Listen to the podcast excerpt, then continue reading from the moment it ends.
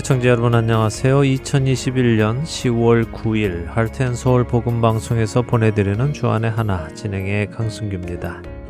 지난 한 주도 무너져가는 세상 속에서도 진리의 말씀 위에 굳게 서서 생명의 빛을 세상에 비추신 여러분 되셨으리라 믿습니다.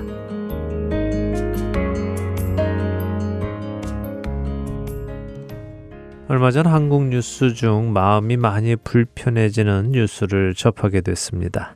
뉴스의 제목은 하나님이 보장, 대형 교회 집사가 수백억대 사기였습니다. 서울 강남에 있는 한 대형 교회에서 교인들을 상대로 수백억 원대의 사기 사건이 일어났다는 뉴스 기사였는데요. 어떻게 하다가 교회 안에서 이렇게 수백억 원대의 사기 사건이 일어나게 된 것일까요? 사건의 내용은 그 교회에 10년을 넘게 다닌 한 여성 집사가 교인들을 상대로 좋은 이자를 얻을 수 있는 투자를 권유하였고 그 여성 집사의 권유를 받고 투자를 했던 성도들이 투자 금액을 받지 못하는 안타까운 사건이 일어난 것입니다. 결국 피해를 당한 성도들은 그 여성 집사를 사기 혐의로 고소를 하며 이 사건이 신문과 TV 뉴스에 나오게 된 것입니다. 현재까지 파악된 피해 금액만 약 200억 원에 달한다는데요. 신고를 하지 않아 아직 확인되지 않은 피해자들과 피해 금액도 상당히 있다고 합니다. 성도들을 향해 사기 행각을 벌인 집사는 성도들을 상대로 하나님이 고수익을 보장하신다라는 취지의 말로 성도들의 투자를 유도했다고 알려졌습니다. 교인들을 상대로 몇백억 원의 사기 행각을 벌인 한 집사.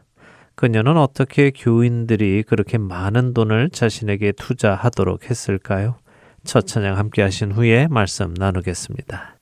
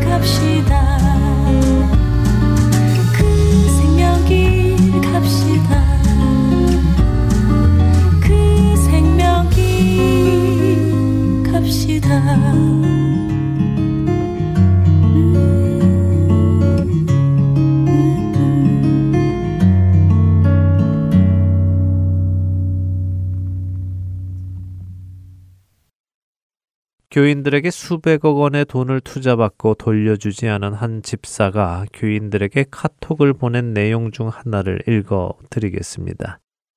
내일 오전에 급전이 필요합니다. 15일 동안 사용하고 수익은 5부 정도 됩니다. 안전하고 단기 수익으로 좋으니 연락 주세요.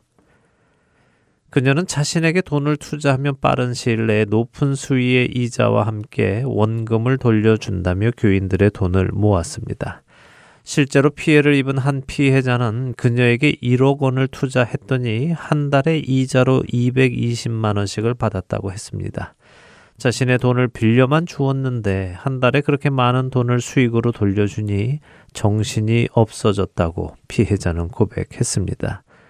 교인들을 상대로 투자 사기를 벌인 집사는 연이율 30%에 가까운 수익을 낼 수 있다며 사람들을 현혹시켰고 실제로 그렇게 이자를 받은 교인들의 입소문을 타고 교회 안에 돈 좀 있다는 성도들이 너도 나도 투자하여 200억 원이라는 돈이 사기를 당하게 된 것입니다.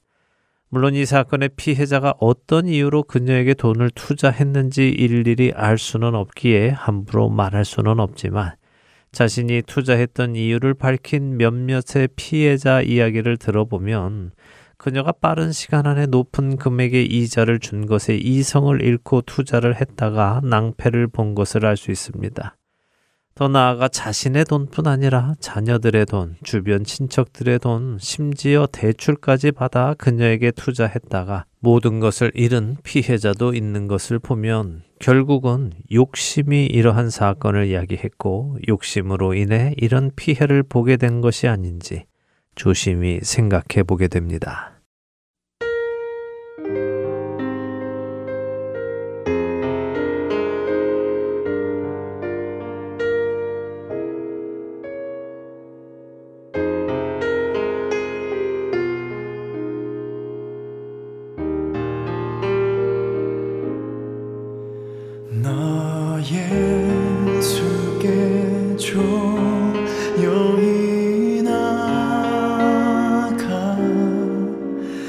내 뭐든지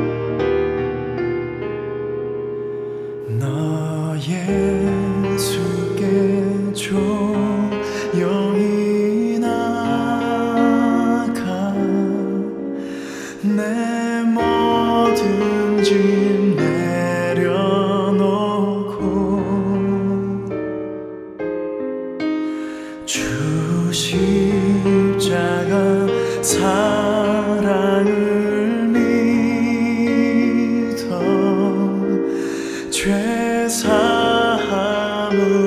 너 받으라. 주 예수께 조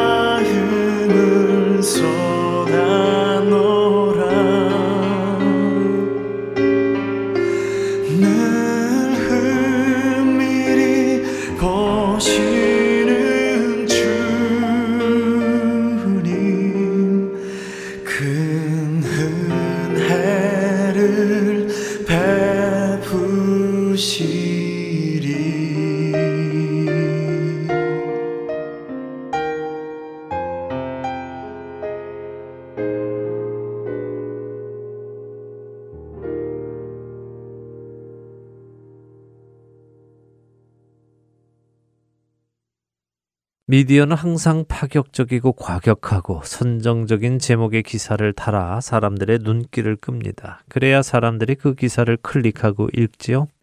이번 강남 대형 교회 안에서 있었던 성도들 사이의 사기 사건의 기사 제목 역시 과격했습니다. 하나님이 보장, 대형 교회 집사가 수백억대 사기라는 제목은 우리 그리스도인들을 부끄럽게 만드는 기사 제목임과 동시에 우리의 아버지이신 하나님의 이름이 조롱을 받는 기사이기도 합니다. 그러나 한편 이런 생각도 듭니다. 세상이 왜 이 사건에 이런 제목을 달았을까? 대형교회 집사가 하나님의 이름을 들먹이며 수백억 대의 사기 행각을 벌인 사건을 왜 그렇게 다루었을까 생각해 봅니다. 그들이 이 사건을 그렇게 표현했다는 것은 사실은 교인이라면 하나님을 따르는 사람들이라면 이래서는 안 된다 하는 이야기를 하고 있는 것은 아닐까요? 이 사건이 교회 안이 아닌 그냥 세상에서 일어난 일이라면 이처럼 충격적이지 않았을 것입니다. 왜냐하면 세상에는 매일같이 이런 사기 사건들이 일어나기 때문이지요. 그런데 이 사건이 주목받는 것은 이 사건이 하나님의 자녀들이 모인 교회 안에서 일어났기 때문일 것입니다. 그렇다면 반대로 교회는 어떤 곳이어야 하기에 교회 안에서 이런 사건이 일어난 것이 충격일까요?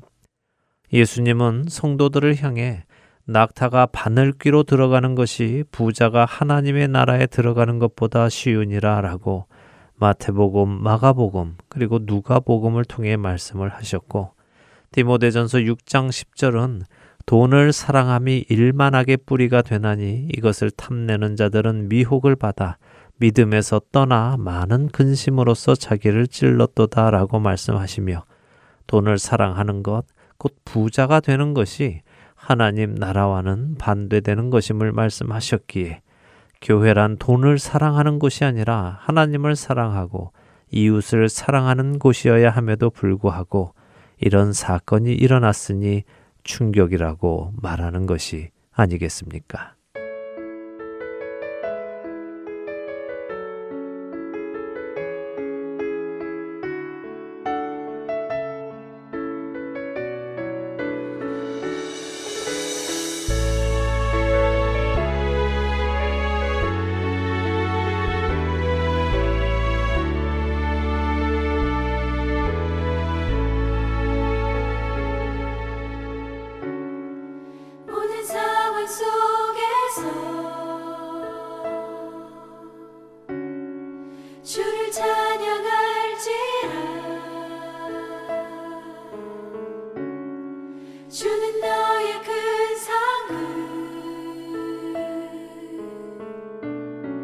can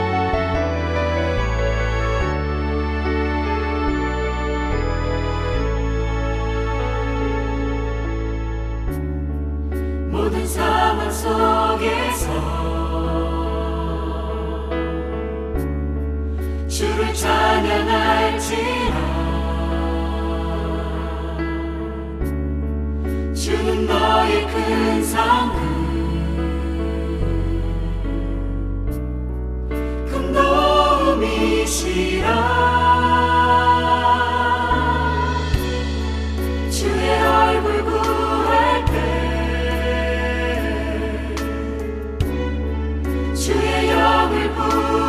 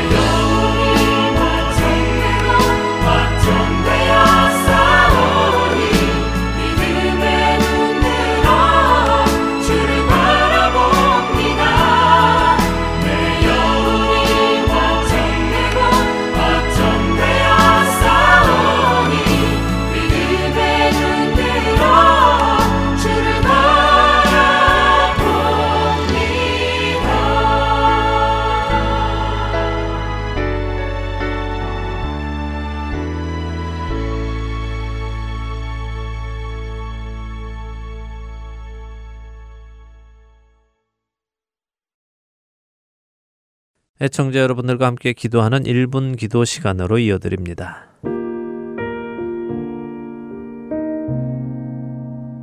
할텐 서울 복음 방송 1분 기도 시간입니다. 오늘은 애청자 여러분들과 함께 저희 할텐 서울 복음 선교회의 사역을 위해 기도하기를 원합니다.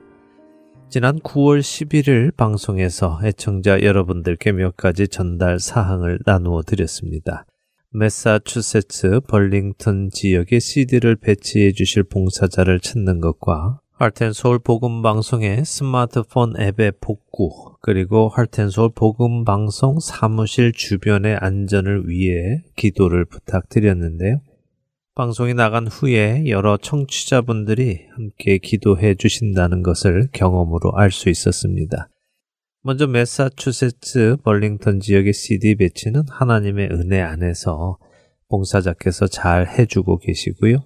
스마트폰 앱의 복구도 아무런 진전이 없었는데 방송으로 기도를 부탁드린 후에 눈에 띄게 복구가 빨리 진행되고 있습니다. 물론 아직 완전하게 모두 복구가 된 것은 아니지만 이제 곧 복구가 완료될 것으로 기대가 됩니다. 그리고 이 복음방송 사무실 주변의 안전을 위해 기도를 부탁드렸고 또 펜스 설치를 위해 후원도 부탁을 드렸는데요. 정말 놀랍게도 방송이 나간 다음 주부터 2주 동안 이곳 피닉스 경찰들이 마약 딜러들을 잡아가는 것을 제가 여러 번 목격을 했습니다. 또한 피닉스 시에서 청소하는 분들이 나와서 주변에 산더미처럼 쌓여있던 쓰레기들을 일주일에 한 번씩 거두어 가고요. 청소를 하고 있습니다.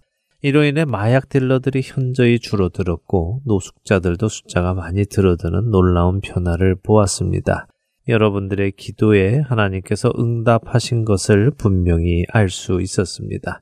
하지만 아직 완전히 깨끗해진 것은 아닙니다. 경찰들이 항상 있는 것도 아니고 일주일에 한두 번 정도 순찰을 돌다 보니 경찰의 눈을 피해 여전히 노숙자들과 마약 딜러들의 만남이 이루어지는 것을 또 보게 됩니다. 그리고 퇴근했다 아침에 출근을 할 때면 저희 사무실 파킹장이 많이 어지러워져 있는 것을 여전히 보게 되고요. 역시 펜스 설치는 해야 할 것으로 보입니다.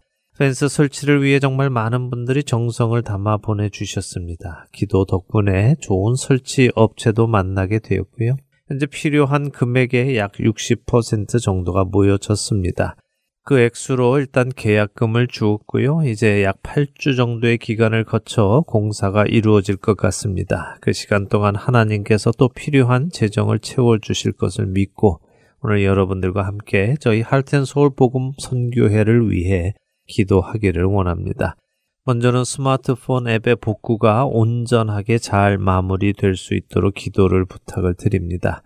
앱을 통해 생명의 말씀이 더 많은 곳에 제한받지 않고 전해질 것이며 또 생명을 살리고 세워 나갈 것이기에 그렇습니다. 두 번째로는 할텐 서울 복음 선교회를 지켜주시고 특별히 직원들과 봉사자들의 안전을 지켜주시며 더 나아가 이 거리가 깨끗한 거리 또 거룩한 거리가 되어져 가도록 하나님께서 은혜 베풀어 주시기를 기도해 주시기를 바랍니다. 함께 기도하신 후에 제가 마무리 기도하겠습니다. 함께 기도하겠습니다.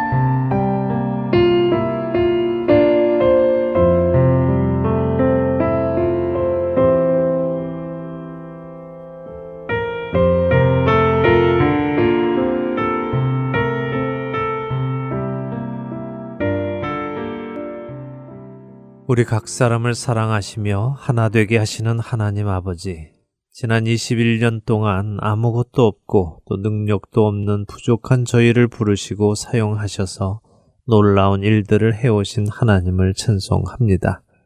지난 그 모든 시간이 하나님의 은혜였음을 고백합니다. 이 귀한 시간을 통하여 하나님께서 저희와 저희 애청자분들을 만나게 하셨고 하나로 묶으셨으며 주 안에서 함께 성장하고 성숙해져 가며 지어져 나가도록 하셨음을 감사드립니다. 지난 몇 주간 저희 청취자 여러분들이 간절한 마음으로 함께 기도드렸고 그 기도를 들어 응답하셨음을 또한 감사드립니다. 이 시간 모든 것을 아시는 하나님께서 지금 우리에게 필요한 것들을 아시옵고 무엇이 가장 좋은 것이며 선한 것인지 아시오니 우리를 그 길로 인도해 주시기를 간구합니다. 하나님, 응답하여 주시옵소서. 복음을 전할 수 있는 길을 열어 주옵시고 필요한 방법들을 열어 주시옵소서. 스마트폰 앱 말고 더 좋은 방법이 있다면 우둔한 저희들에게 보여주시고 그 길로 가게 하여 주옵소서. 또한 하나님 아버지, 이 지역을 깨끗게 하여 주시옵소서. 거룩한 거리로 만들어 주시옵소서. 하나님의 교회가 이 자리에 있고 하나님의 사역자들을 양육하는 신학교가 있고 복음을 전하는 우리 선교회가 있는 자리입니다.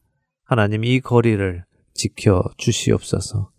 하나님의 일을 싫어하는 악한 무리들의 공격으로부터 지켜주시고 하나님의 놀라우신 은혜 안에 맡겨진 일을 감당하게 하여 주시옵소서.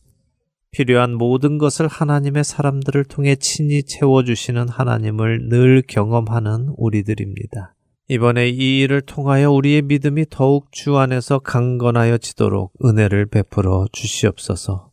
앞으로도 주님께서 허락하시는 날까지 순수 복음만을 전하며 주 안에서 계속 함께 지어져 나가기를 원합니다. 함께 기도하는 모든 동역자들과 청취자 여러분에게도 하나님의 동일하신 은혜가 함께 하시기를 우리를 구원하시고 인치시고 완성해 나가시는 예수 그리스도의 이름으로 기도드립니다. 아멘.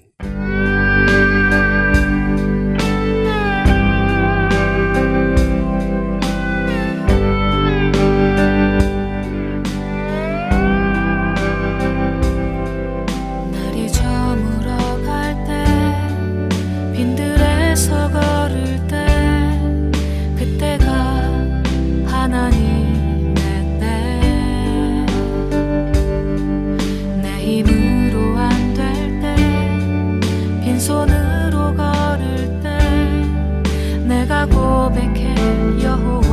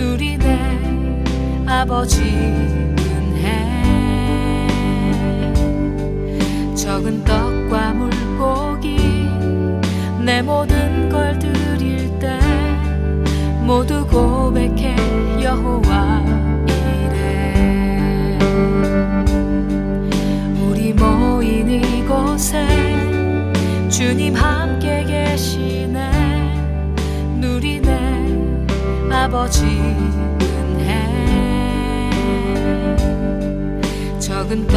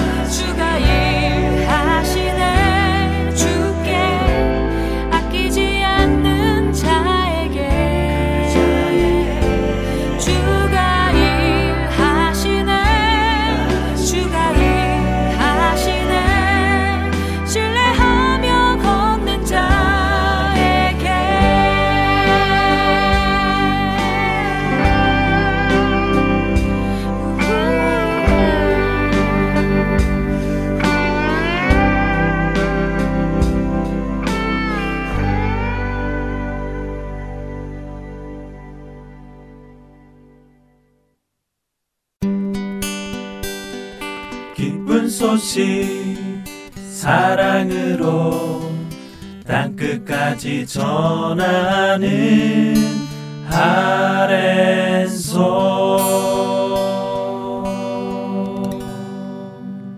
할텐 서울 복음 방송은 인터넷 www.hartenseoul.org를 통해 매주 토요일 4시간의 한국어와 2시간의 영어, 1시간의 일본어로 복음을 전하는 선교회입니다.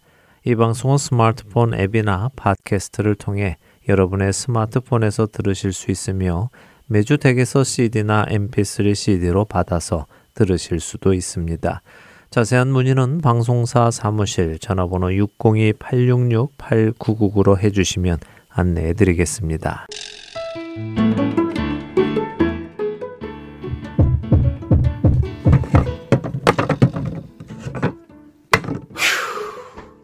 아이고 힘들다. 여보, 정말 수고 많았어요. 그게 마지막 짐이죠? 음 이제야 이사가 끝났네. 당신은 이제부터 정리해야 되니 한동안 힘들겠네요. 어, 괜찮아요. 천천히 짐 풀면서 정리하면 돼요. 정말 수고했어요. 아참 하트앤서울 복음방송에 새집 주소 알려줬어요? 짐은 천천히 풀어도 되지만 집 주소 바뀐 것은 빨리 알려줘야 CD가 배달이 오죠. 어머, 이사하느라 정신이 없어서 깜빡했네요. 지금 당장 전화해서 알려드려야겠어요. 602-866-8999 주소나 전화가 변경되었을 때 저희에게 알려주시면 큰 도움이 됩니다. 불필요한 CD 반송과 귀한 후원금도 낭비하지 않게 됩니다.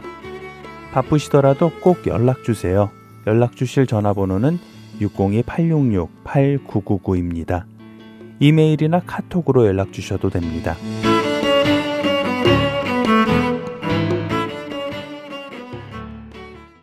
누가복음을 공부하는 시간입니다. 누가의 복음으로 이어드립니다.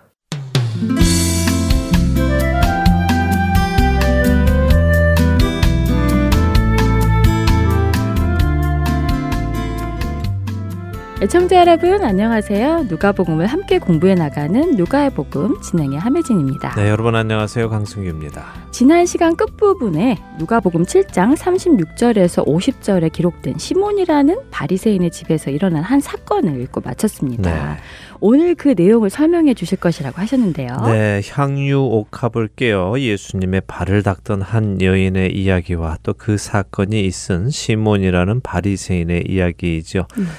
이 이야기가 기록되기 바로 직전에 기록된 것이 세례 요한의 이야기였습니다. 세례 요한이 와서 베푼 세례를 받은 자들과 세례를 받지 않은 자들을 예수님께서는 의로운 자와 하나님의 뜻을 저버린 자로 구분을 해 주셨지요. 네. 이것은 곧 자기 죄를 깨닫는 자와 깨닫지 못하는 자, 겸손한 자와 교만한 자, 구원받는 자와 구원받지 못하는 자의 차이를 보여주시는 것이라고 말씀드렸습니다. 그리고 이어지는 시몬이라는 바리새인과 이름을 알 수 없는 한 여인의 이야기는 바로 이러한 차이를 분명하게 보여주는 사건인 것이죠. 자, 오늘 이 시몬이라는 바리새인과 이름을 알 수 없는 한 여인의 이야기를 자세히 나누도록 하겠습니다. 본문은 말씀하신 대로 이미 지난 시간 끝에 우리가 읽었으니 오늘은 바로 설명으로 들어가도록 하겠습니다.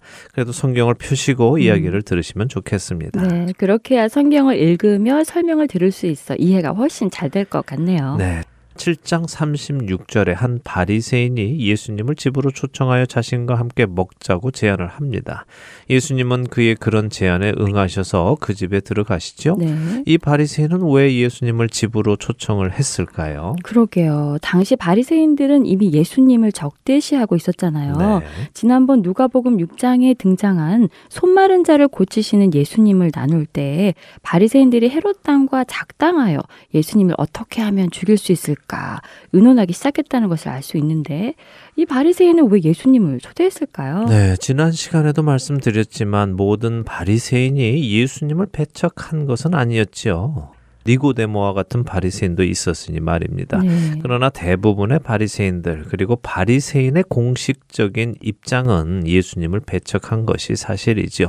그렇기에 바리새인이 예수님께 나아오거나 예수님을 집으로 초대했거나 하는 사실 하나만 가지고 좋은 사람이다, 나쁜 사람이다라고 판단할 수는 없는 것이고요. 그가 예수님께 나와 하는 행동을 보고 판단해야 되겠지요. 오늘 이 누가복음 7장에 나오는 바리새인 시몬은 이야기를 읽어보니 선한 의도로 예수님을 초대한 것은 아닌 것 같습니다. 왜 그렇게 생각할 수 있습니까? 예수님께서 뒷부분에 말씀하신 것처럼 그가 어떻게 예수님께 행한 것과 여인이 행한 것에 많은 차이가 있으니 그렇게 생각할 수 있지 않을까요? 네, 맞습니다. 그가 예수님을 선한 의도로 모셨다면 예의 바르게 모셨겠지요. 네. 그러나 그렇게 이해 하지 않은 그의 모습에서 우리는 그가 예수님을 모신 의도가 선한 의도는 아니었다는 것을 알 수 있습니다. 그 이야기는 잠시 후에 나누도록 하고요. 성경에 기록된 순서대로 보아 나가지요. 자, 바리새인의 집에 가셨습니다. 바리새인이라면 당시 문화 속에서 의인이지요. 사람들 사이에서는 의인으로 여겨지는 사람들이었죠. 네. 하나님의 율법을 잘 지키는 사람들이었으니까요. 맞습니다. 박하와 채소까지도 11조를 드릴 정도로 율법을 잘 지키는 사람들이었습니다. 네. 이런 바리새인과 비교가 되는 한 여인이 등장합니다. 성경은 그녀를 뭐라고 표현하십니까? 37절에 죄를 지은 한 여자라고 하시네요. 무슨 죄를 지었을까요? 그러게요. 무슨 죄를 지었을까요? 네. 성경은 그녀가 무슨 죄를 지었는지 설명하시지는 않습니다. 그녀가 무슨 죄를 지었는지는 중요한 것은 아니죠. 그러나 또 당시 문화 속에서 여인이 죄를 지었다라고 표현할 때는 몸을 파는 여성이라는 의미를 포함하고 있기에 이 여인이 그 지역에 잘 알려진 창기였다 하는 해석도 있습니다. 네. 그러나 해석일 뿐 또 그렇다고 할 근거는 없습니다. 종종 이 여인이 막달라 마리아였다는 이야기도 들은 것 같은데요. 어, 예, 맞습니다. 그런 주장들도 있습니다. 또 기독교 전통적으로 그렇게 이해하기도 하지요. 네. 그러나 이것 역시 꼭 그렇다 할 만한 근거는 없습니다. 사실 이 여인이 막달라 마리아이든 아니든 창기이든 아니든 그것이 이 스토리에 영향을 끼치지는 않습니다. 또한 그것이 중요하다면 성경은 그것을 기록하셨겠지요. 그러나 그렇지 않다는 것은 우리 역시 이 사람이 누군가, 그녀가 무슨 죄를 지었는가에 관심 가지기보다 이 사건이 우리에게 주시는 말씀은 무엇인가에 관심을 가져야 할 것입니다. 네. 자, 이 여인이 예수님께서 바리새인 집에 앉아 식사를 하고 계시다는 소식을 들었다고 합니다. 그래서 그녀가 예수님이 계신 그곳을 찾아갑니다. 당시에는 어느 집에 이렇게 손님이 와서 식사를 하시는 경우에 초대받지 않은 사람들도 가서는 음식을 먹을 수 있었다고 하는데요. 네, 마치 예전에 한국에서 잔치를 벌일 때 동네의 거린들도 와서 먹을 것을 얻을 수 있었던 것처럼 말이군요. 네, 그렇죠. 그렇기에 그녀가 지금 여기 예수님께서 계시는 바리새인 집에 나타난 것을 가지고 이상하게 생각하는 사람은 없습니다. 음. 만일 그녀가 못 갈 곳을 갔다면 바리새인은 아니 저 여자가 여기가 어디라고 온 거야 하며 내쫓았을 텐데 그렇지는 네. 않았다는 거죠. 하지만 그렇게 먹을 것을 얻기 위해 온 사람이라면 이렇게 모임의 주인공에게 나가는 일은 없지요. 그렇지 않겠습니까? 그것도 그렇죠. 잔치집에 먹을 것을 얻으러 온 사람이 잔치 중간 자리에 가진 않겠죠. 네, 그런데 그녀는 그 잔치의 중심에 계시는 예수님께로 나갑니다. 그것은 그녀가 이곳에 먹을 것을 얻으러 온 것이 아니라는 것이죠. 네. 예수님을 만나러 온 것입니다. 예수님의 뒤로 가서는 예수님의 발 곁에 앉아서 눈물로 예수님의 발을 적시고 자신의 머리털로 그 발을 닦고 그 발에 입 맞추고 향유를 붓습니다. 그녀는 왜 이런 행동을 했을까요? 그러게요. 예수님을 벌써 만난 적이 있을까요?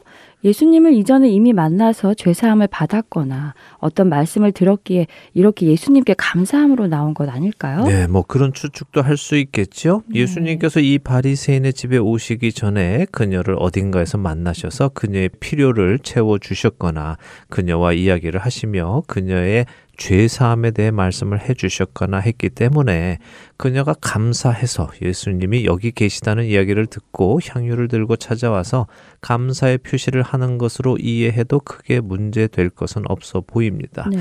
또 오히려 그렇게 생각하는 것이 더 자연스럽죠. 네. 네. 그러나 성경은 그런 말씀을 하시거나 그런 생각을 지지할 만한 힌트를 주지는 않으십니다. 그렇다면 우리는 보이는 대로 해석하고 생각해 보아야 할 것입니다. 그녀가 예수님을 만난 적이 없다면 그녀는 왜 예수님께 나왔을까요? 음, 예수님을 만난 적이 없는데 이렇게 향유를 가지고 예수님께 나와서 자기 머리를 풀어 예수님의 발을 닦는다면 예수님이 어떤 분이신지를 알고 있다는 말이겠죠. 네, 그렇게 보는 것이 옳습니다. 이 여인이 생각하는 예수님은 누구신가? 자신의 죄 문제를 해결해 주실 수 있는 분으로 알고 있다는 것이죠. 그래서 그분 앞에 나와서 눈물을 흘립니다. 참회의 눈물이겠죠?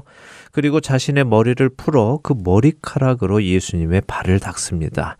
왜 하필 발일까요? 겸손의 표시 아닐까요? 그렇습니다. 발은 보통 우리 신체 중에 가장 낮은 곳을 상징하지요. 네. 누구의 발 밑에 엎드린다는 것은 절대 복종을 뜻합니다. 하나님께서는 원수를 발등상이 되게 하신다라고 하시죠. 네. 발등상은 발을 얹어 놓는 상입니다. 나의 가장 낮은 부분을 받는 상이 된다는 것은 원수가 얼마나 낮아지는가를 보여주는 것이죠.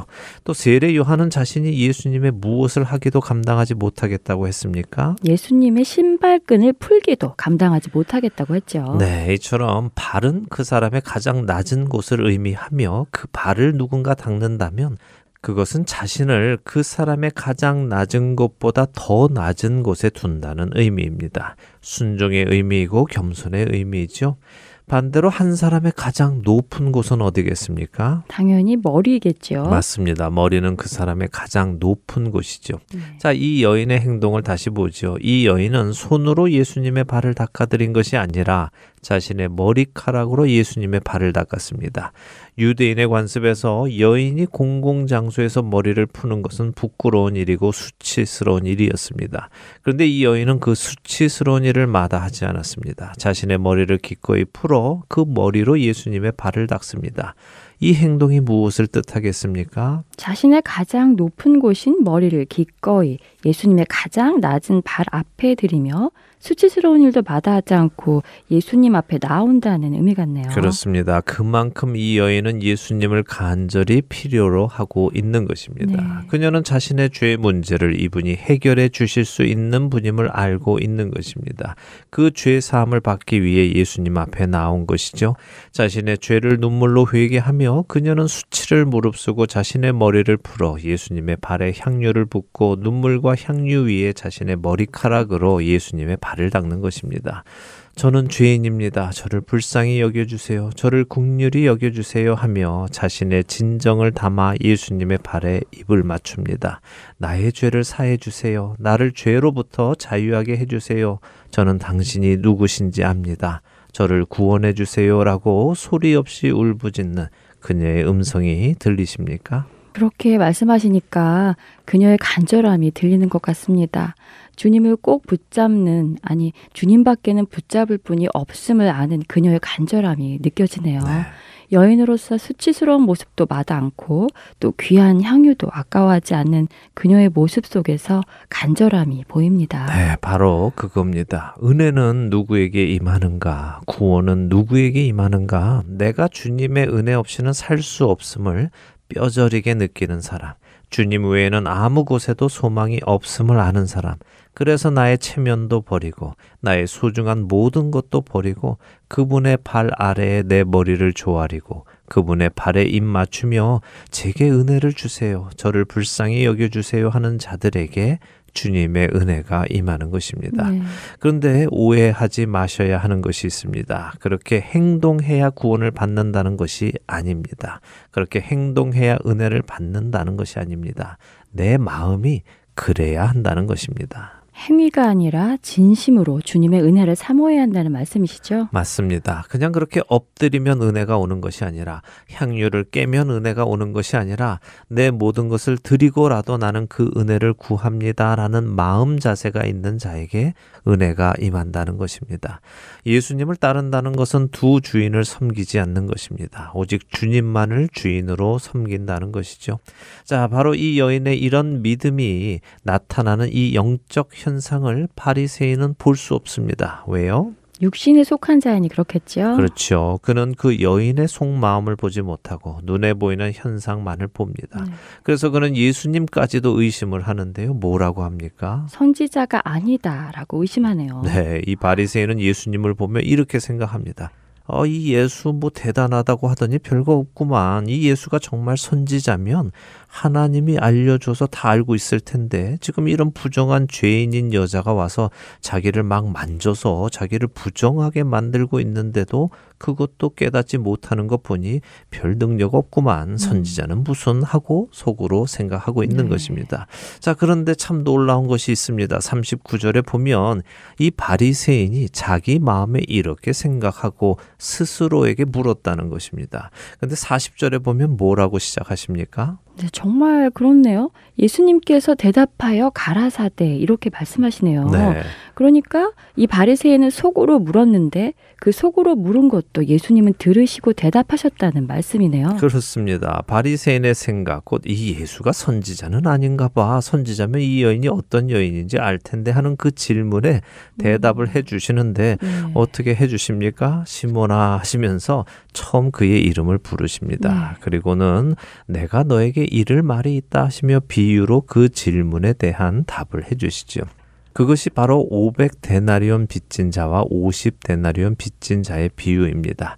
자, 한 데나리온은 얼마 정도입니까? 하루 일당 정도라고 하죠. 네, 그렇죠. 그러니까 50데나리온은 50일. 자, 일주일에 6일을 일한다고 치면 약 두 달 정도의 월급이라고 볼 수 있겠죠. 네. 적지 않은 돈입니다. 그럼요. 두 달 월급이면 적지 않죠. 네, 50데나리온도 적지 않은데 500데나리온이면 더 많겠죠. 500데나리온이면 500일이잖아요. 그러면 계산이 어떻게 되나요? 네, 역시 일주일에 6일씩 일하는 것으로 따지면 1년 반이 넘는 기간입니다. 음. 뭐 4주씩 계산하면 20개월의 시간이죠. 50의 10배이니까 그렇겠죠. 그렇군요. 정말 많은 액수겠네요. 특히 보통 사람들이라면 말이에요. 네, 뭐 당시 보통 사람들이라면 사실 엄두도 내지 못하는 큰 액수입니다. 자, 이 빚을 빚준 사람이 빚진 자에게 탕감해 주었다면 누가 빚을 탕감해 준 사람을 더 사랑하겠느냐 하는 질문을 예수님이 음. 하십니다. 바리새인 시몬은 무엇라고 대답합니까? 당연히 500 데나리온 빚을 탕감받은 사람이라고 답하네요. 네, 누구나 같은 생각을 하겠죠.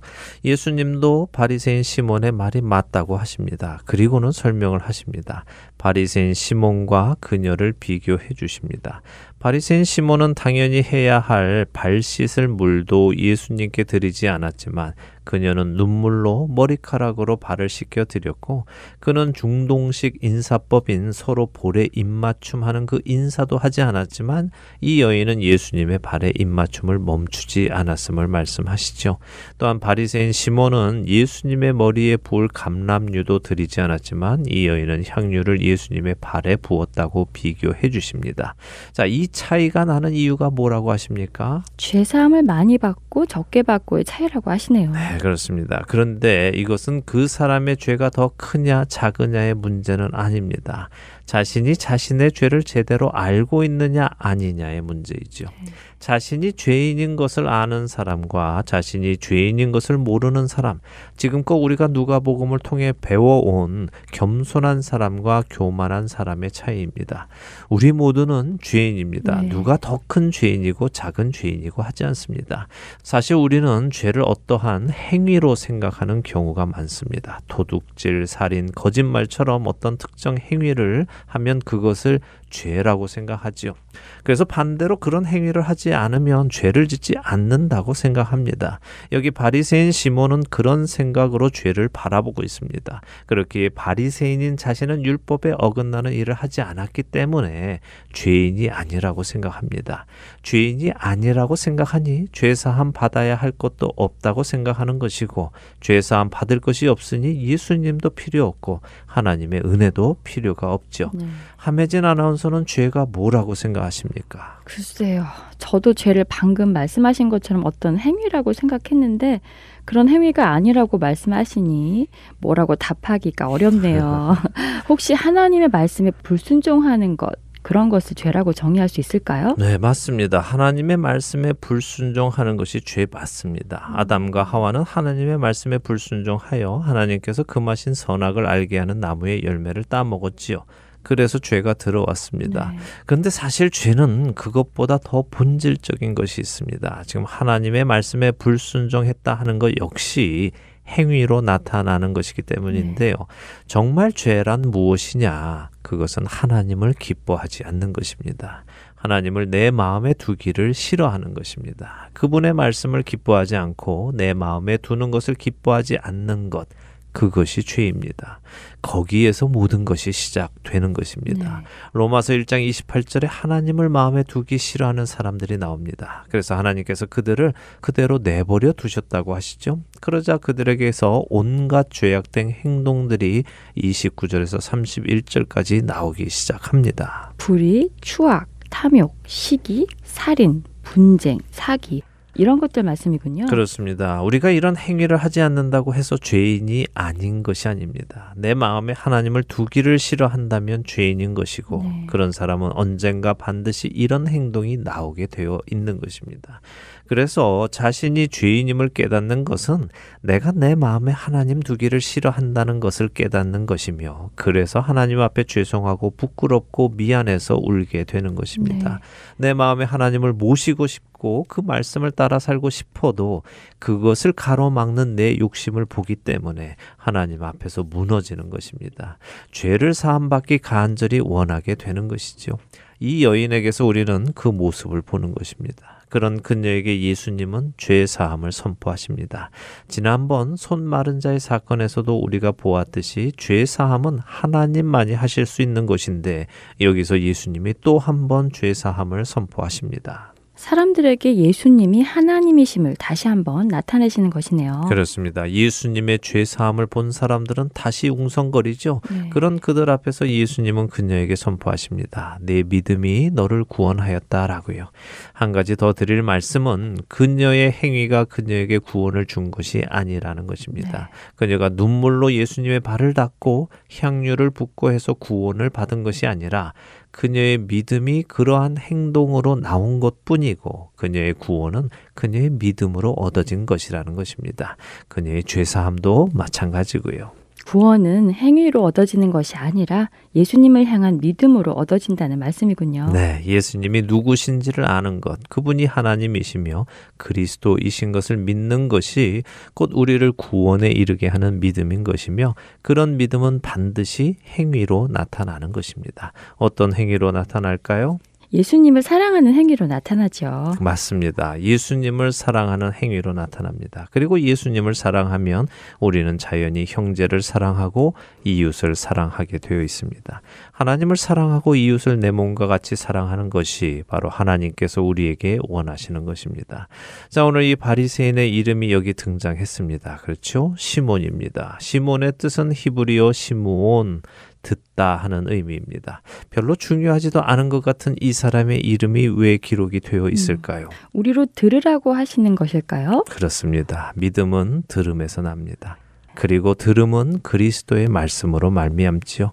듣는 것이 얼마나 중요할까요? 이제 다음 장인 8장에 그 중요함을 예수님께서 또 설명해 주실 것입니다. 다음 시간에 계속해서 이야기 나누겠습니다. 아, 8장이 또 기대가 됩니다. 다음 시간을 기다려 보면서 오늘 죄에 대해 정의를 내려 주셨는데 다시 생각해 보게 되네요.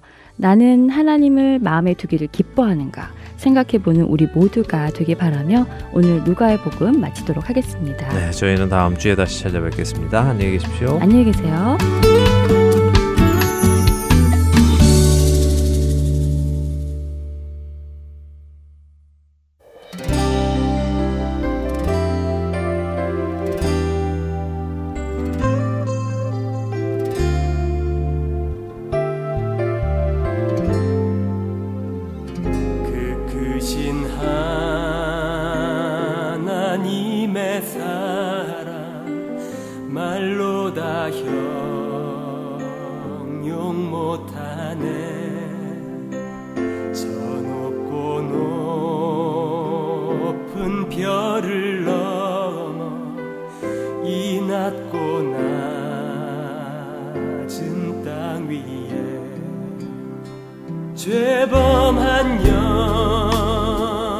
영혼 구하려 그 아들 보내사. 화목제로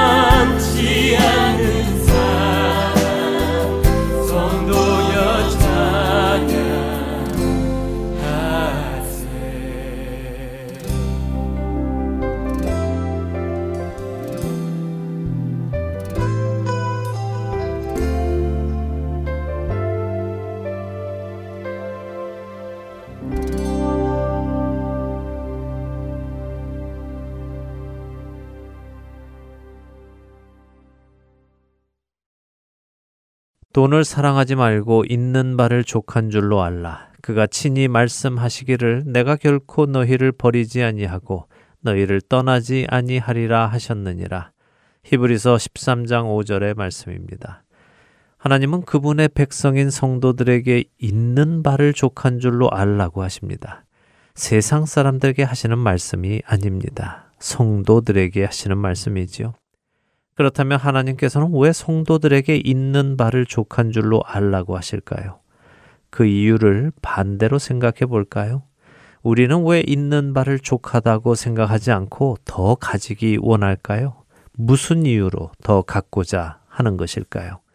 없음으로 인하여 내가 불편을 당하고 마땅히 할 수 있는 일을 하지 못하고 여러 피해를 볼 것이라고 생각하기 때문이겠지요. 있으면 걱정하지 않아도 되는데 없기 때문에 걱정하고 있으면 당하지 않을 일인데 없기 때문에 당하는 그런 일들을 겪지 않기 위해 더 가지려고 하는 것입니다. 바로 그런 마음을 가진 성도들에게 하나님은 말씀하시는 것입니다. 내가 결코 너희를 버리지 아니하고 너희를 떠나지 아니하리라. 하나님께서 버리지도 않으시고 떠나지도 않으실 것이니 두려워하지 말라고 하십니다.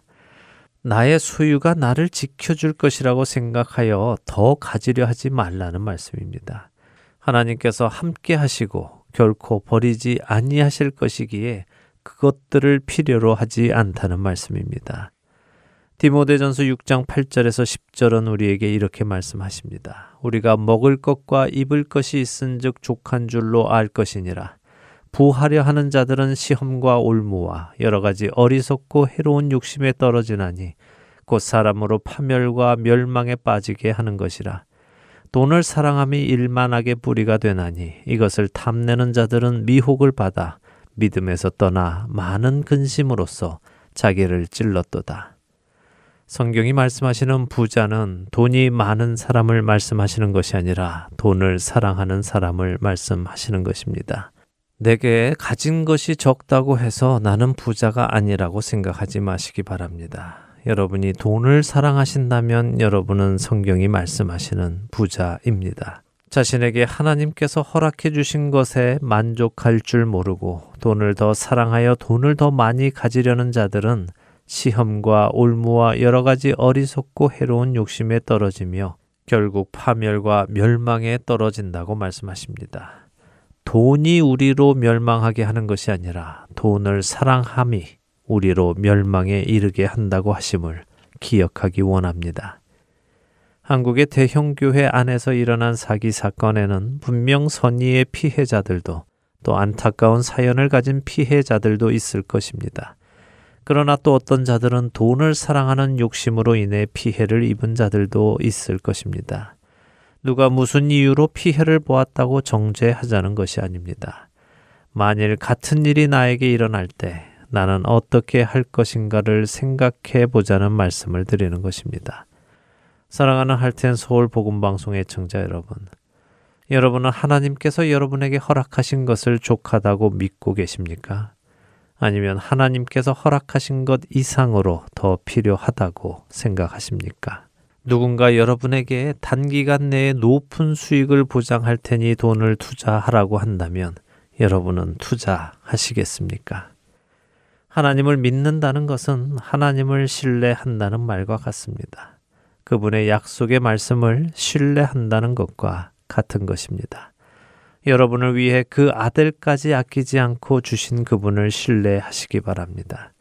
여러분을 구원하기 위해 그 아들을 십자가에 내어주신 그분께서 여러분을 버리시려고 구원하시지는 않으셨음을 믿고 하나님 한 분만으로 만족하는 삶을 살아가는 우리가 되기를 간절히 소망합니다.